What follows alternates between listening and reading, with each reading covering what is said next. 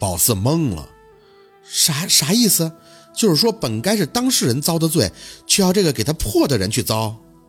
秦森一脸明了，当然这个给他破的人必须承接他身体所有的脏怨之气，真心接受他的反噬，等于就是把他的罪恶转嫁到自己身上。要知道这才仅仅是第一步，在帮当事人承受痛苦的过程中，脑子里才会有破解的药引，不然就是大罗神仙临身也没法彻底破了这个美人身。宝四浑身控制不住的发冷，妈呀，那不得遮半条命进去啊？秦森轻哼了一声，哪里是半条命啊，看当事人造孽的程度，死了都有可能，而且这个死还不是瞬间解脱，过程是极其痛苦的，相当于千刀万剐，不给你割掉最后一块肉是不会让你咽气的。这只是其一，打个比方，你夏宝四要是想帮这个人破，你就得替这个人承担这个痛苦，在死去活来之间，你这脑子里才会有破除美人身的药方。要记着，不到最后一刻你还不能让自己疼晕了，不然的话那药方要是忘了，这罪也就白受了。这都要吓死了，妈呀，难怪那些先生不干这个，这真是要血命了吧？怕了？秦森看着宝四的样子，继续不疾不徐的张口。其实这个并不是最难的，最难的是美人身的多变性，也就是说这个药方每个带你修炼的师傅下的都是不同的，其中最为重要的就是药引，在我看来比较变态。我继续给你打个比方吧，我曾经听说过几种药引，什么公猫尿加情人泪，处子血加男人精，效忠泪加出巢精，你等等，这都是什么玩意儿啊？宝四忍不住打断了他的话，这药引就没点正常的吗？效忠泪是什么东西啊？还公猫尿，公猫上厕所都是很讲究的，上哪儿弄去呀？还有什么情人泪？啥叫情人泪啊？秦森面色有些复杂的看着宝四，笑中泪就是笑着流下的眼泪，也就是说要幸福的眼泪，情人泪就是一对真心相爱男女的眼泪，至于别的不用我解释了吧？这药引子都没什么正常的，只要是跟七情有关，那就必须要有真情实感，哪个先生会花时间在这上面呢？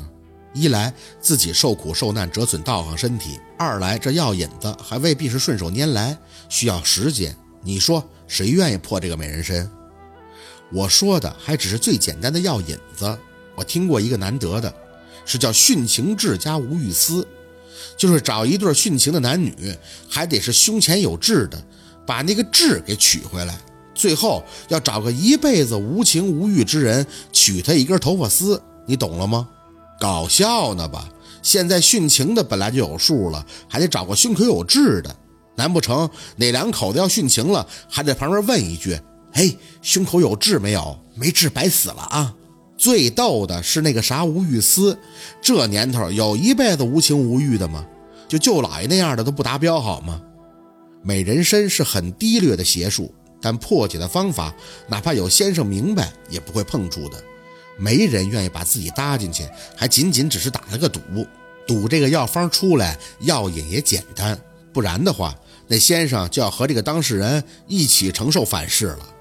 宝四抬眼看向他，你的意思就是说，如果能破了，那先生跟这当事人都没事儿；要是药引弄不来，那先生要出事了是吗？秦森点头，当然了，因为第一步已经把反噬转嫁到先生身上了，这个怨怒之气要是不破干净，那先生可能全身而退吗？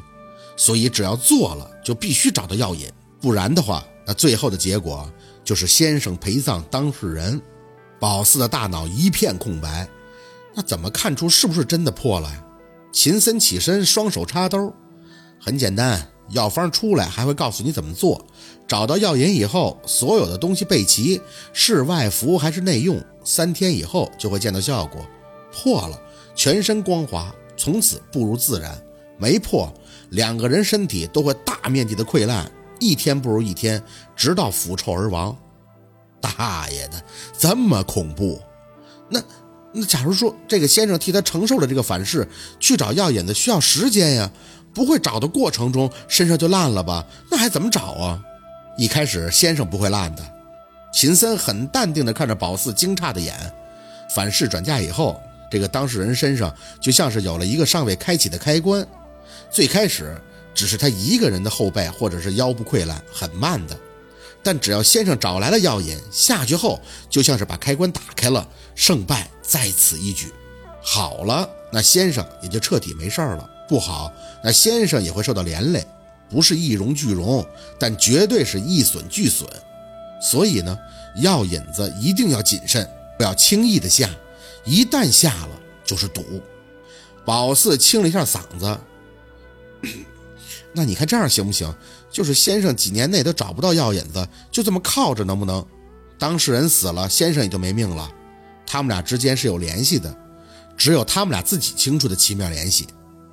秦森淡淡的打断宝四，要清楚，当事人在等药引的期间只是烂得慢，就像是龟兔赛跑，乌龟是跑不过兔子，但是乌龟也一直在爬呀。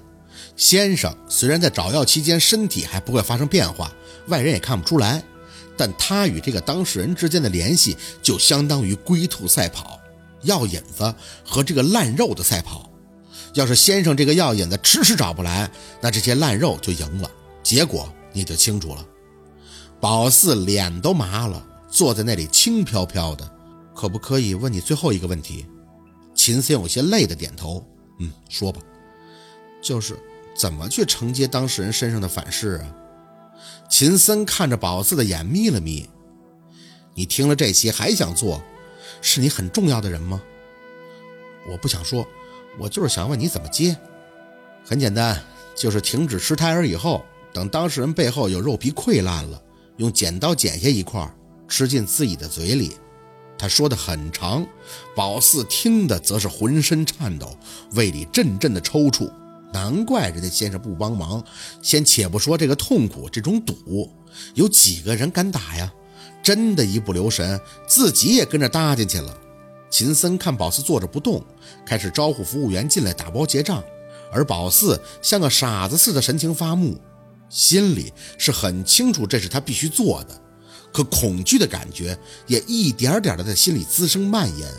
如果吃了若君的烂肉，那真是上刀山下油锅，也不能回头了。宝四可不想死，这是最真实的想法。他还有许多的事情没做，许多的梦想没有实现呢。宝四其实真的是很怕死的。夏宝四，走吧。宝四指尖控制不住的发麻，用力的攥拳，抽回神看着他点头。起身的时候，却脚下还软绵绵的。看着他拎着打包好的菜，嘴里含糊地说着谢谢谢谢。秦森看着宝四摇头，知道害怕了就好，这个东西其实不值得同情，也没有人会去给人破的。要不这样吧，你等我半个月，我这两天去趟干妈那边帮他看看新做的项目，等我忙完了再回来看看你那同学他姐，实在不行我去找找我认识的师傅，看看能不能保住命，破是没人帮忙的，保住命还小心。宝四脚下一阵踉跄，顿时就死死地拉住秦深的手，吓得他当时就清醒了，好悬没从这个楼梯上滚下去摔死。没事吧？秦森看着宝四皱眉，怎么六神无主的？说破不了没什么的，做先生最忌讳的就是冲动，知道吗？宝四真是一脸的心有余悸呀，扯着他的手慢慢直腰。谢谢了，要不是你……怎么了？不对劲儿，突然就不对劲儿了。脑子里忽然开始闪烁各种画面，有12岁那年在医院大声喊陆星月的画面，还有他傻傻追车摔倒的画面，以及回到医院有重重的撞上秦森的画面。夏宝四，你别松手。宝四闭着眼，手却用力地拉着他。那些画面想要告诉自己什么呢？快速的闪烁，直到出现了一条长长的马路，看到路头的锦绣路三个字的路标，浑身憋着一口气，嘴里默默地说着，是姥姥吗？姥姥，你要告诉我什么呢？